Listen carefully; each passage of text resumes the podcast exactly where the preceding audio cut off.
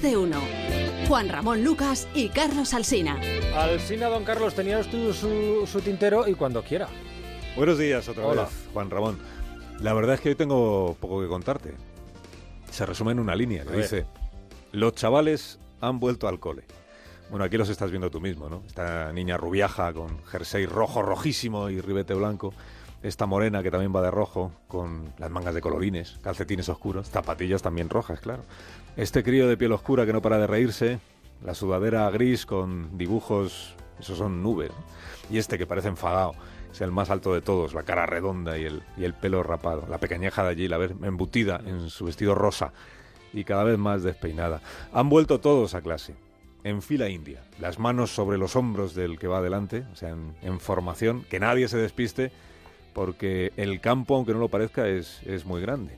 La niña rubia de rojo se llama Malak y su abuela se llama Aya. Y está tan orgullosa la abuela de la nieta que a todo el que le pregunta le dice que va a ser ingeniera o, igual maestra o médico. Si le preguntas a Malak, a la niña, lo primero que hace es sonreír y luego decir bajito, como si le diera un poco de vergüenza, que ya lo que quiere es ayudar a la gente, que médico le parece bien, convertirse en una médico simpática y, y agradable. Bueno, el colegio, como ves, muy grande no es. Al que fuiste tú, Juanra, al que fui yo, pues tenía paredes, ¿verdad? Paredes, tejado, tenía una verja que daba a la calle y un patio con canastas para el recreo. Este es diferente, ¿no? Aquí en lugar de paredes hay lonas, blancas, impermeables, paredes y tejados de lonas, lo que viene siendo una tienda de campaña. Esta es el aula principal, que es la más grande, tiene pupitres blancos, bueno, los estás viendo tú, tiene una pizarra, esto que hace de ventana, y un señor, este señor en concreto, que es el que hace de maestro. No es que no sea maestro, entiéndeme. Enseñar el hombre enseña lo que, lo que puede. Lo que pasa es que él antes no se dedicaba a la enseñanza. En realidad es el padre de la pequeñaja de Rosa, que como no había profesores, se ofreció él a echar una mano y aquí le tienes enseñando. Esto que están recitando, mira, se lo ha enseñado él.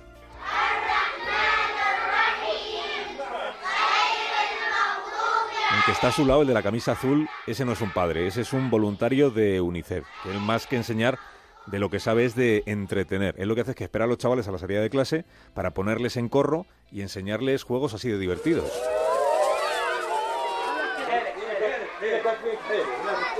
Te advierto que aunque todos estos enanos acaban de regresar al cole, jugar, lo que se dice jugar, nunca han dejado de jugar. Lo que pasa es que antes lo hacían a escondidas y con miedo a que apareciera un avión y soltara una bomba, de esas que revientan casas enteras y las dejan convertidas en una montaña de cascotes. Todavía ahora, cuando se oye algún avión, algunos de los críos más pequeños se echan a llorar, se encogen, esperando que suene el, ruido del impacto. Y los mayores les explican que aquí no caen bombas, que este es un lugar seguro, que esta es la ventaja de haberse ve- venido a vivir aquí, aunque la desventaja sea que todas las casas son iguales, bastante feas, y con paredes de lona, ¿no? Mi casa es una tienda de campaña y la tuya también, y la escuela es una tienda de campaña y el aula de los juegos también es una tienda de campaña. Esta pequeña población de tiendas blancas se llama De Vaga y es un campo de refugiados en Irak. Malak, la nieta, está contenta porque aquí tiene muchos amigos y también porque les han regalado libros. Y la abuela, que se llama Aya, como sabes, está aliviada por haber podido abandonar Mosul al cabo de estos dos años de escasez, sin apenas recursos económicos, teniendo que apañárselas para conseguir comida y agua. En la ciudad que gobernaba el Estado Islámico, las niñas no tenían que ir a la escuela. Bueno, no es que no tuvieran que ir, es que tenían prohibido ir a la escuela. A los niños sí les daban clase, pero impartida por militantes de, de Estado Islámico, que tenían poco interés en enseñarles ciencias o matemáticas y bastante interés en enseñarles a odiar.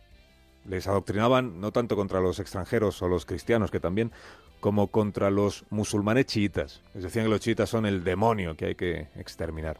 Sobre todo estos militares chiitas que son los que ahora están combatiendo barrio por barrio en Mosul. Y uno de los profesores de aquella escuela de Estado Islámico, profesor por llamarlo de alguna manera, se presentó un día en el aula y dijo que tocaba clase práctica y lo que hizo fue sacar un Kalashnikov y adiestrar a los chavales en su manejo. Esto sirve para matar infieles, les dijo.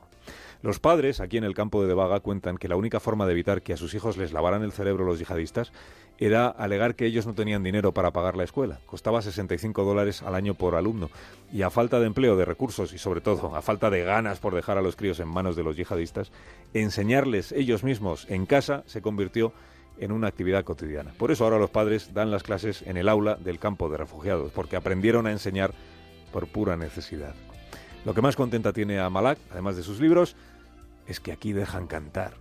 No solo dejan, es que cada día las clases empiezan con alguna canción que se sepan todos.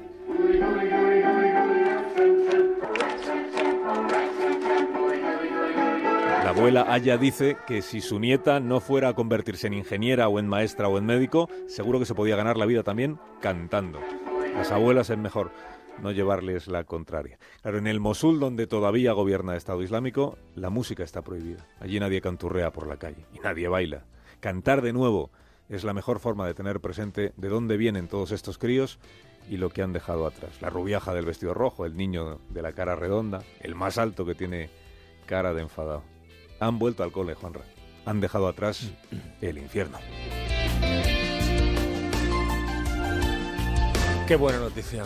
Gracias, Carlos. Hasta mañana. Hasta mañana, Juanra.